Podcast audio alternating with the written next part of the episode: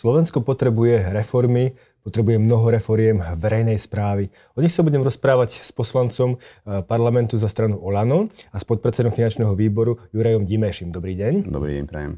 Pán Dimeši, skutočne, aká je situácia na Slovensku momentálne? Potrebuje Slovensko tak reformy, ako som naznačil na začiatku?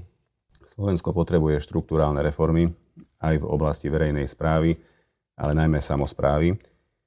My máme veľmi fragmentovanú e, sieť e, dedín a miest. My nemáme veľké sídla, máme malé sídla.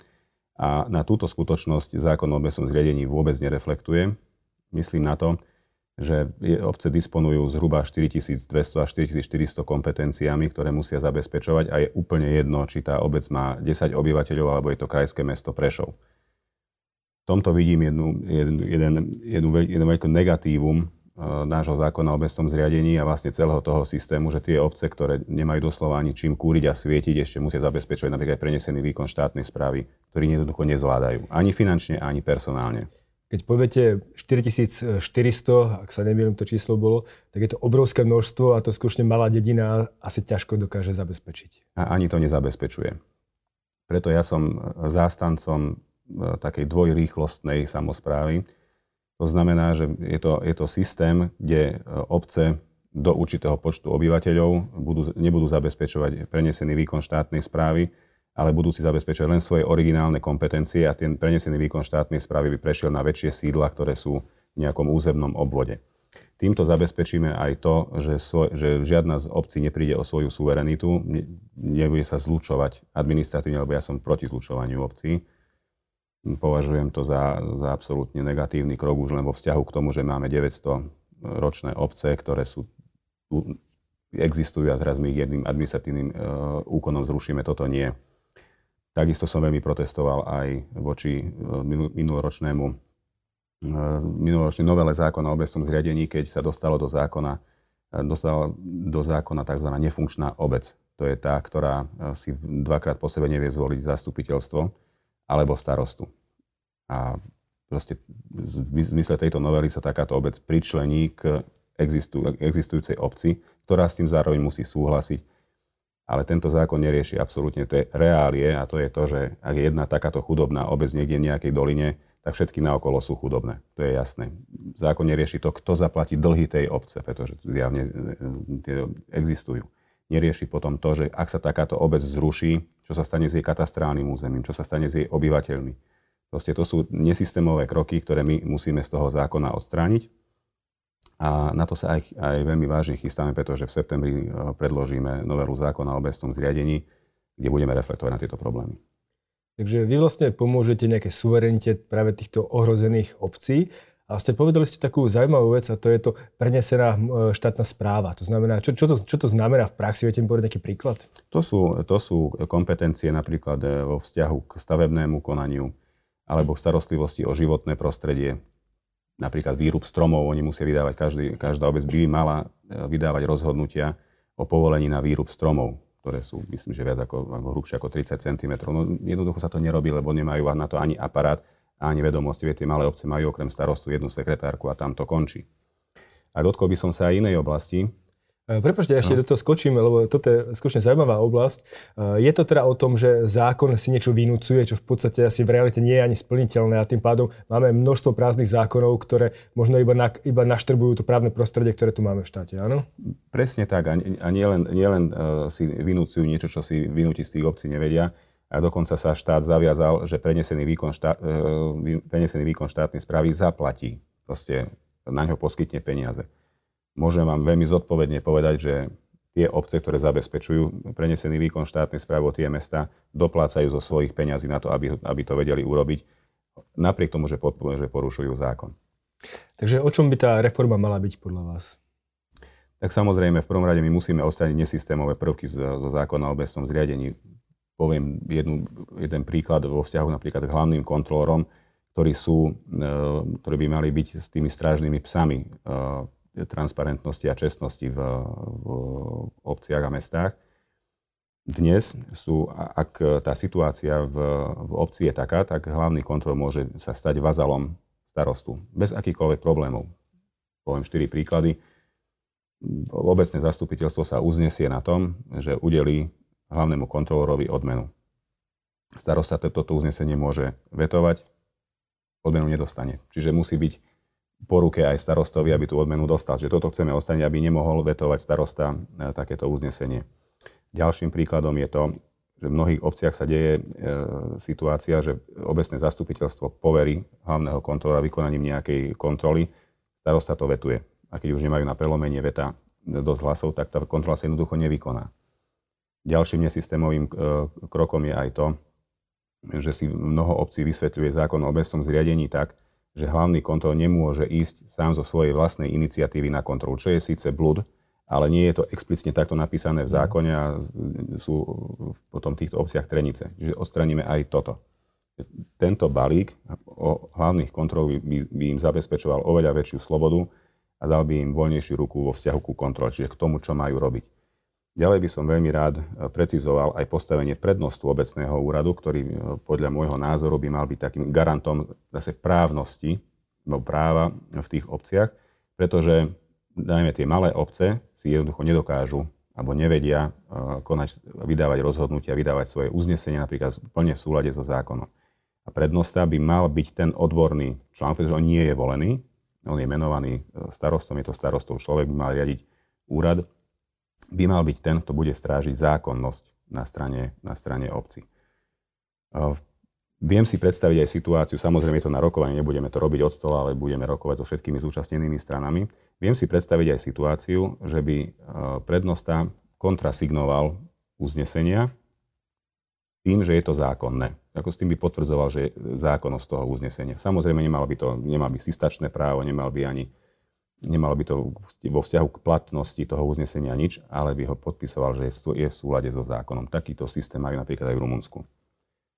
Dnes o, dnes o prednostoch je možno 5 viet v zákone o obecnom zriadení a nič bližšie. Čiže veľmi radi by sme precizovali aj funkciu prednostu. Takže ale týmto by štát asi mal trošku väčší vplyv aj v rozhodovaní obcí. Nemal, pretože, je to, pretože prednosta je menovaný starostom. Ale ak my povieme, že mal by mať pred, e, právnické vzdelanie, aspoň alebo ekonomické, hoci je to na, na, zvážení, na zvážení toho starostu, pretože uh, nechcem sa to samozrejme, nechcem generalizovať, ale, ale v mnohých prípadoch je uh, funkcia prednostu trafikov pre najbližších ľudí, nehľadiac na odbornosť. Keď hovoríte o takejto reforme, tak máte nejako záujem aj zvýšiť, teda odobrať nejaké kompetencie, ktoré možno patria štátu, ale zároveň zvýšiť kompetencie aj samozpráv?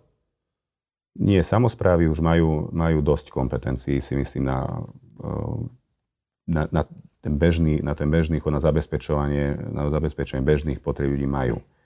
Ale ako príslušník národnostnej menšiny by som veľmi rád eh, pridal obciam kompetencie vo vzťahu k národnostným menšinám žijúcim na ich území.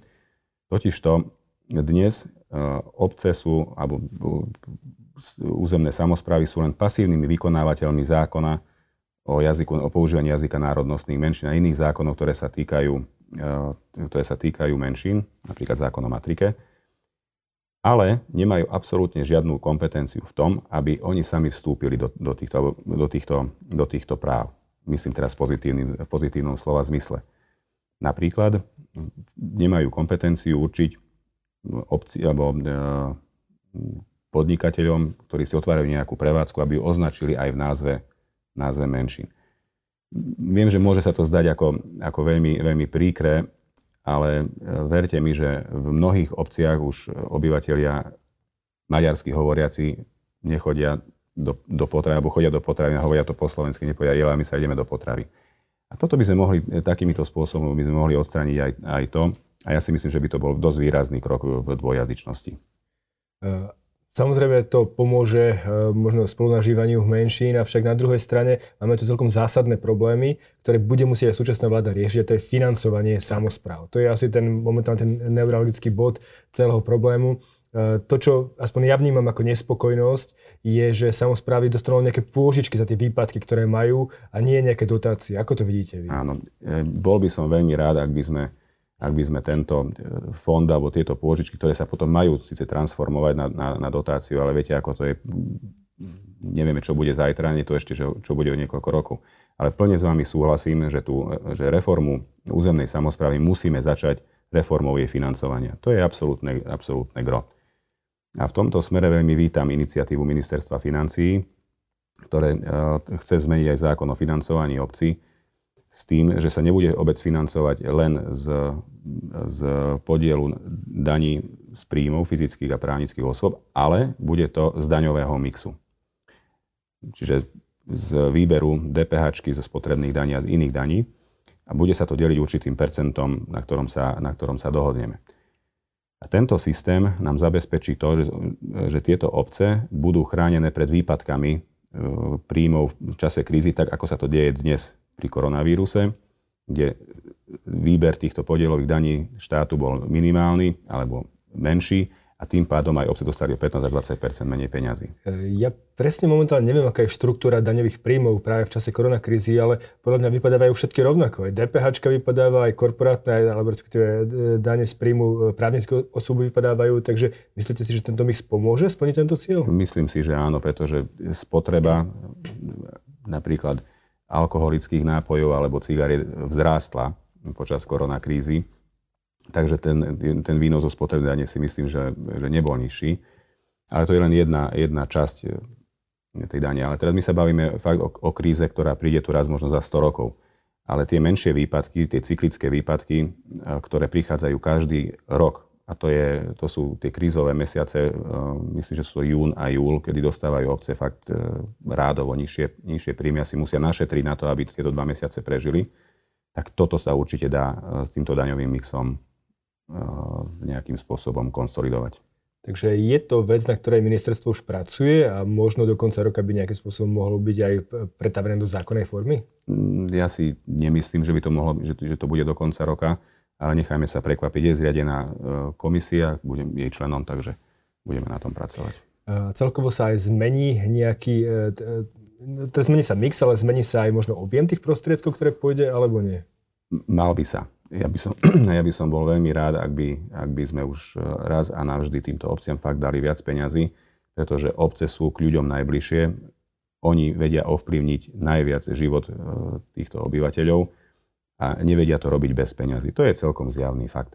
Ja napríklad tlačím aj na ministerstvo životného prostredia, pretože v Envirofonde je ešte dosť peňazí nerozdelených, aby buď načerpalo, dočerpalo zdroje do už rozdelených víziev z roku 2009, alebo vyhlásilo nové z toho titulu, pretože sú to rýchle peniaze, ktoré, ktoré si vie obec veľmi rýchlo vysúťažiť a v prípade, že tá žiadosť je úspešná, vie aj veľmi rýchlo ich minúť čím by sme podporili tú mikroekonomiku v tých obciach a, nemyslím si, že, že niekoľko desiatok miliónov eur by nepomohlo, nepomohlo aspoň stavebnému priemyslu, pretože stavbári sú aj dnes poddimenzovaní. E, to určite, ale ja sa vrátim k tej myšlienke, čo ste mm. povedali. Pre mňa je absolútne kľúčová, že čím viac peňazí bude e, mať štát k dispozícii a rozdeľovať ich, tým väčšie straty tam vzniknú a čím viac peniazí bude mať naopak obec, respektíve úplne samozpráva, tak tým menšie výpadky tam budú, pretože tie peniaze sú viditeľné. Je zrejme, že kam tie peniaze konkrétne idú. Takže ja osobne by som rozhodne preferoval tú alternatívu zvyšovať príjmy práve na tej najnižšej úrovni. No samozrejme, to je, to je, kľúč, to je kľúč k tomu, aby sme, aby sme pozdvihli tieto obce, lebo ne, nebudeme si to teraz nič nahovárať a nebudeme si ani klamať do tých uh, fakt najviac poddimenzovaných dedín finančne na Gemerie alebo na Medzibodroži. Tam žiaden priemysel nepríde. To prestaňme snívať. Týmto dedinám jednoducho a obcia musí pomôcť štát. A musí im pomôcť tým, že im dá viac peňazí. To je celé. Tak hovoríte, že tam je teda aj vôľa možno, alebo respektíve otázka, je tam vôľa zo strany OLAN, zo strany koalície podporiť práve nejaký takýto finančný model, pretože ono je veľmi pohodlné, keď človek je vo vláde, aby e, naopak on disponoval tými príjmami, ktoré sú a rozdeľoval ich toho, čo som eh, mal možnosť diskutovať aj s pánom ministrom alebo, alebo s pánom štátnym tajomníkom, tak takáto ochota tu je. A vidí to, vidí to každý, že to jednoducho s tým niečo musíme robiť. My máme, vám poviem taký príklad, v súčasnosti sa eh, ten výnos delí aj podľa eh, kvocientu nadmorskej výšky, čo je absolútne diskriminačné voči obciam na juhu Slovenska. Tak tento, toto vám už dnes viem povedať, že to bude zrušené. Uh, poďme ešte trošičku možno k tomu väčšiemu, väčšiemu samozprávnemu celku, to sú kraje. Hovorilo sa teraz o tom, že respektíve je taká veľká polemika, či kraje majú zmysel, nemajú zmysel, respektíve uh, uh, vyššie územné celky, aby som bol presný. Uh, aký je váš pohľad na túto problematiku? Vyššie územné celky, tak ako sú dnes, sú bradavicou na tele Slovenska. Vyššie územné celky by mali význam vtedy, ak by kopírovali historické územia. Pretože je celkom zjavné, že človek zo Spiša nemá absolútne nič spoločné s človekom z Medzibodrožia a, a sú v jednom, v jednom kraji. Alebo poviem iný príklad, e, obyvateľia zo Skalice nemajú nič spoločné so Žitným ostrovom, napriek tomu, že sú v jednom kraji. Čiže títo ľudia sa neidentifikujú s tým krajom, neprichádzajú so župným úradom do, do e, styku tak často ako so svojou obcov. Čiže áno, môže sa zdať, že tieto kraje význam nemajú ale majú samozrejme svoj význam aj, aj v, rámci, v rámci zabezpečovania kompetencií na všetkých úsekoch, ktoré, ktoré zabezpečujú, nebudem ich tu teraz menovať. Ale vtedy sa s nimi budú, ľudia stotožňovať, ak budú kopírovať hranice e, týchto prirodzených regiónov. Dnes to môže vyzerať tak, že sú to, že sú to uh, veľké celky, ktoré, ktoré len míňajú peniaze a míňajú ich neefektívne v zásade s tým nesúhlasím, ale opakujem, budú, budú tieto regióny mať väčší význam vtedy, ak budú zmenené ich hranice, čo, si, čo v tomto volebnom období určite nebude. Takže sú tu nejaké dlhodobejšie výzvy eh, pre Slovensko a toto je jedna, jedna z nich, ale hovoríte teda, že eh, to, čo možno pričom ostanete, to je práve tá zmena okresných eh, úradov, ak môžeme sa dostať aj k tomu. Sú tu pomerne veľké polemiky, či ten proces hľadania prednostov bol správny alebo nie. Vy to ako vnímate? V histórii Slovenska boli prednostovia obvodných alebo teraz okresných úradov menovaní vždy politicky tak, že sa o tom verejnosť dozvedela vtedy, keď bolo zverejnené uznesenie vlády. My sme urobili presný opak. My sme vyberali kandidátov, ktorí boli pozývaní nie len v, z okruhu ľudí z Ojana, ale aj z iných odborníkov alebo z nominácií ľudí, ktorým my v tých regiónoch veríme.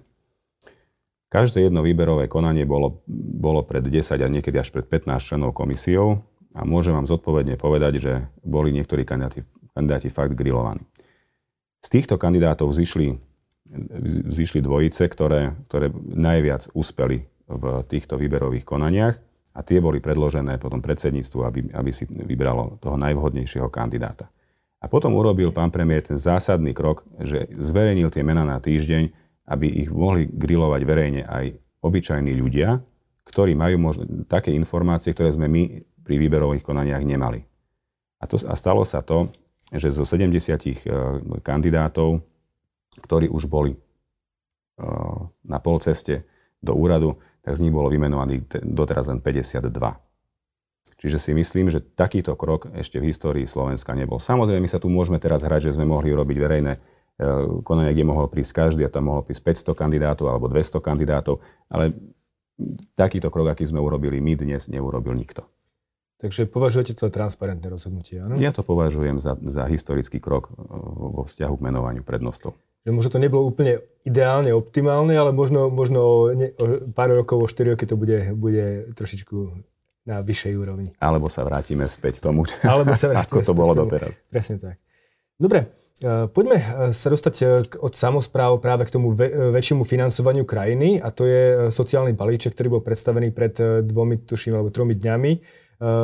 Je to niečo, čo vyvoláva pomerne veľké obavy ohľadom zdroja financovania tohto balíčka. Ako to vidíte vy? Jednoducho je zabezpečené financovanie alebo v podstate veríte tomu, že tá reforma, ktorú navrhuje e, pán minister financí, bude realizovaná? Nechcem povedať, že, ta, že tancujeme na tenkom ľade, ale celkom zjavne všetky tie e, podpory, aj sociálne, ktoré, ktoré sa, sú tu na pretrase dňa, jednoducho budeme musieť raz zaplatiť. Dnes e, to budú výlučne alebo vo veľkej miere úverové zdroje. A to, ako, z čoho sa to v budúcnosti zaplatí, tak to bude tiež závisieť výlučne od ako sa nám podarí naštartovať tú ekonomiku. Ale tu v tejto súvislosti ja musím povedať to, že ešte žiadna vláda v histórii Slovenskej republiky neprevzala krajinu v tak zlom stave. Čo sa týka koronakrízy, A čo sa týka v kombinácii s, s verejnými financiami, v akých zanechala bývalá vláda, čo sa, myslím, že tento týždeň veľmi presne pomenoval pán minister vo svojom blogu, keď zreálnil rozpočet, ktorý, ktorý oni nachystali. Naša opozícia to, to vydáva za veľké zlyhanie ministerstva. Ja hovorím, že to bolo ich zlyhanie, pretože jednoducho klamali a mali kreatívne účtovníctvo, ktoré nemalo nič spoločné so realitou. Takže ten problém bude veľký. Dokáže ministerstvo naplniť tie ciele, ktoré má, to znamená, že aj sociálny balík na jednej strane a možno aj práve tie väčšie výdavky, ktoré je momentálne treba napríklad na samozprávy a všade inde? Ja, ja pánovi ministrovi dôverujem verím mu, že všetky tie deklarácie, ktoré má, aj zvládne. Poznám ho ako veľmi seriózneho a veľmi rozumného človeka, takže si myslím, že, že to zvládneme bez problémov. Eh, mnoho, alebo podľa mňa ministerstvo kladie veľký dôraz na eurofondy a prichádzajúce zdroje práve z Fondu obnovy Európskej únie, o ktorej sa práve dnes diskutuje v Bruseli. Mm. Tam je otázka, akože e, dnes ako v piatok, uvidíme, kedy video zverejníme, ale tam je otázka, viete si predstaviť využiť tieto zdroje aj v samozpráve v oveľa väčšej miere ako doteraz? Áno, toto je jedna, jedna z ciest, ale, musí, ale musia tie eurofondy byť menej byrokratizované. To, čo sa e, deje s eurofondami na Slovensku, ja si myslím, že sme pápežskejší ako pápež, pretože od, od dňa vyhlásenia výzvy až po deň, keď sa ten projekt zrealizuje, prebehu niekedy aj 3 roky. A to sa bavíme o jednom jedinom projekte. Tá administrácia okolo toho je, je tak strašne náročná, že už niektoré obce jednoducho do týchto víziev ani, ani nejdú kvôli tomu. A plus nehovoríme o, o všetkých tých skupinách, e, ktoré, ktoré sa na, tom, na týchto eurofondoch priživovali a priživujú. Chce sa mi však veriť, že v, tejto, v tomto novom programovom období, ktoré príde, a z tých peňazí, ktoré, ktoré nám Európska únia dá, myslím, že tam sa jedná o nejakých 40 miliard, ak, ak, sa, ak sa dobre pamätám na to číslo, tak my urobíme také, také kroky, ktoré pomôžu jednak odbyrokratizovať tento, tento proces a odstrihneme tie, tie väzby, ktoré tam e, aj doteraz sú. A zmienim sa aj o tej pomoci e, z Bruselu. Ja som zástanca e, suverenity Slovenska, a ak by, tie, ak by tie peniaze mali ísť ruka v ruke s obmedzovaním slobody rozhodovania Slovenska, tak som proti prijaťu takejto požičky. Má Slovensko podľa vás, respektíve samozprávy, dostatočných odborníkov na to, aby dokázali využiť tieto eurofondy, aj keď, sa, aj keď nastane to, čo hovoríte, že sa zjednoduší ten proces? Myslíte, že skutočne tie, tie prostriedky dokážu byť využité násobne lepšie, ako boli do, doteraz využívané? Zásadným krokom v lepšom využívaní eurofondov by malo byť to, ak by, ak by požiadavky na čerpanie eurofondov išli z dola. To znamená, že od obcí. Dnes to funguje tak, že ministerstvo povie, že môžete rekonštruovať zdravotnícke zariadenia pod určitý, za určitých podmienok. Tieto podmienky splňa možno 10 obcí alebo 10 miest, 10 sídel, kde, sú tie, kde, kde tie polikliniky sú. Z toho 5 uh, to nezvládne byrokraticky. Čiže sme vlastne peniaze neminuli a vrátime, vrátime ich do, do rozpočtu Európskej únie.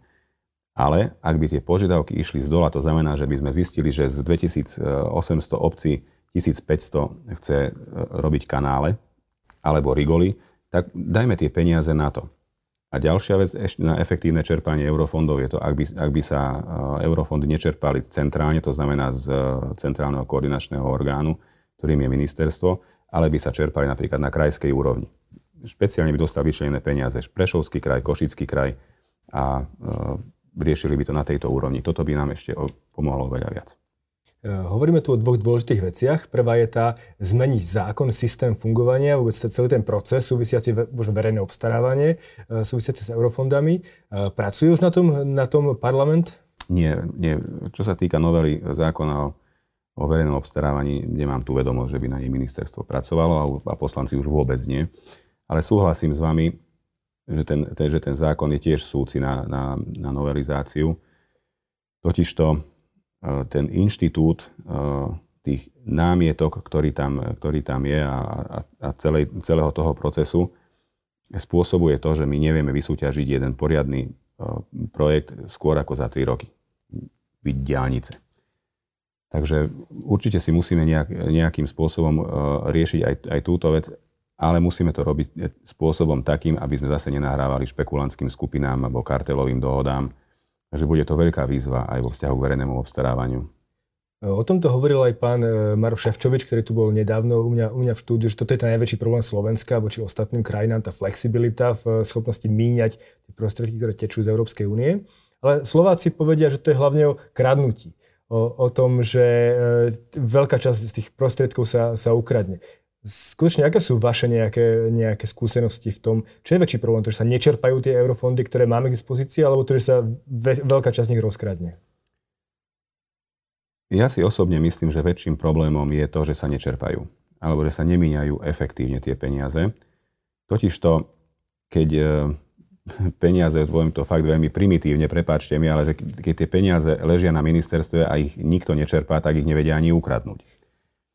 Tak, takže skutočne väčším problémom je to, že sa nečerpajú a ešte väčším problémom je ten, že sa uh, dajú tie, tie eurofondy použiť na veci, ktoré my jednoducho tu nepotrebujeme.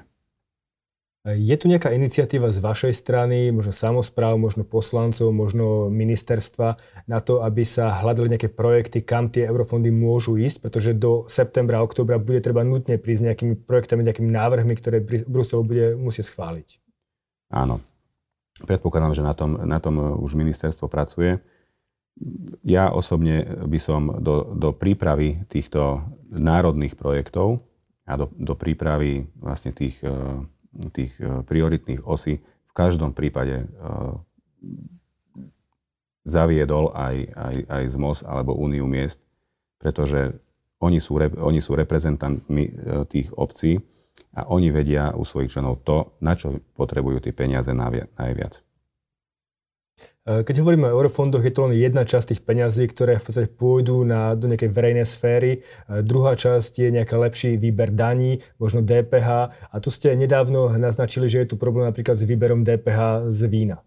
Eh, o čom celý ten problém je? O tomto probléme budem, budem referovať na, na tlačovej konferencii, ale v, v skratke sa jedná o to, Slovenská republika pestuje e, víno zhruba na nejakých 7 tisíc hektároch, ktoré má svoju e, výnosnosť. My vypestujeme e, zhruba nejakých 300 tisíc hektolitrov vína. Dovezie sa určité množstvo vína na Slovensko legálne, ktoré sa, ktoré sa tu predáva a legálne sa vyvezie časť slovenského vína, čiže s etiketami slovenské víno.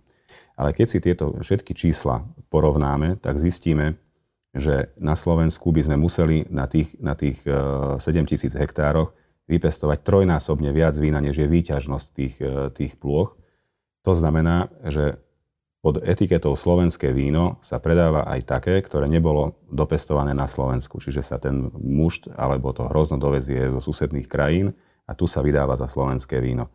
Týmto štát prichádza o nemalé prostriedky na DPH. A samozrejme, že nikto to doteraz ani nekontroloval, pretože na, na tiché vína je spotrebná daň vo výške 0 eur. Takže ak tomu správne rozumiem, tak na vstupe sa neplatí DPH, čím štát môže prichádzať o značné milióny. O značné milióny eur, áno.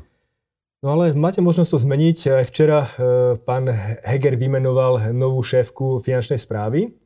Uh, aké máte očakávania v tomto smere? Čo, uh, čo vlastne v podstate cieľite ako, ako strana, ako vláda, možno ako parlament v oblasti finančnej, zlepšenia výberu daní?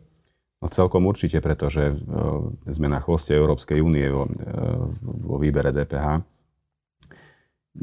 Toto by, bolo, toto by malo byť ten podstatným, podstatným cieľom a to je boj proti, proti kradnutiu DPH ale zároveň máme, máme problémy aj vo výbere, výbere cla.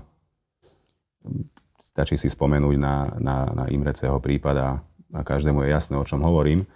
Že toto sú budú veľké výzvy. Nám na DPH uniká ročne nejaké, nejaké 3 miliardy alebo 2,5 miliardy eur, čo sú strašné peniaze do rozpočtu, ktoré by nám hlavne v týchto krízových obdobiach mimoriadne pomohli. Čiže aj pred novou, novou riaditeľkou finančnej správy je obrovská výzva a obrovské očakávania ak sa nemýlim, tým cieľom, kam chcete, e, v podstate, alebo kam chce Uh, možno, možno Olano dos, uh, potiahnuť štát vo výbere DPH, to je Polsko. Polsko je v podstate nejaký vzor toho, že dokázalo veľmi razantne znižiť tú daňovú medzeru, ktorú, ktorú tam malo. Máte aj nejaké, alebo máte v hlave nejaké techniky, ako by sa to mohlo, by sme sa k tomu mohli dopracovať, nejaké konkrétne kroky? No v prvom rade my musíme preťať všetky, všetky väzby, ktoré tieto, tieto skupiny majú na čelných alebo mali na čelných predstaviteľov finančnej správy. Nebudeme si nič nahovárať bez, bez týchto kontaktov, to jednoducho nejde. My máme e, daňové výkazy, ktoré nám veľmi efektívne vedia odhaliť týchto podvodníkov s DPH, ak to chcú. Čiže e, my musíme začať personálnou výmenou nie len na daňovej správe alebo finančnej správe, ale napríklad na kriminálnom úrade finančnej správy. A až keď sa tieto väzby pretnú a identifikujú sa tie osoby, tie skupiny, ktoré tu parazitujú na DPH už desiatky rokov, tak vtedy vieme s týmto, s týmto zakročiť. Pretože osobne si nemyslím, že by sa tu nejakí hoštapleri teraz začali e, nejak vehementnejšie angažovať v týchto veciach. To sú etablované skupiny, ktoré tu pôsobia roky. Takže veríte, že to tu bude stačiť na to, aby sa výrazne zlepšil výber DPH? Chcem tomu veriť. Dobre, a ešte posledná otázka. E, čo sú vlastne vaše hlavné ciele, ktoré chcete dokázať e, napríklad v tomto volebnom období? Pre mňa ako prakticky pre jediného z poslancov, ktorý, ktorý sa venuje menšinovým témam, by bolo, alebo je môjim jedným z hlavných cieľov prijatie zákona o, o národnostných menšinách, ktorý tu na Slovensku chýba už 27 rokov a ktorí nedokázali prijať ani e, tie vlády, v ktorých sedeli e, etnické strany, myslím teraz 8 rokov na SMK, ktorá vládla s Durindom, alebo 6 rokov s prestávkou na Most Híd. Ďalej veľký problém vidím v tom, že e, strana Most Hit tu 10 rokov zanechala dedičstvo, negatívne dedičstvo v tom zmysle, že tieto menšinové témy neotvárala. Môže sa zdať, že slovenským Maďarom nechýba na Slovensku absolútne nič.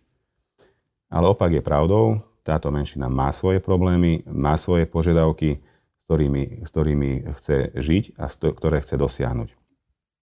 Teraz, keď nie je e, žiadna etnická strana v parlamente, e, tieto otázky budeme musieť otvárať my a ich otvárame, ako to bolo naposledy aj s Benešovými dekretmi a odoberaním pozemkov obyčajných ľudí na základe Benešových dekretov v roku 2020, čo je absolútne neprípustné.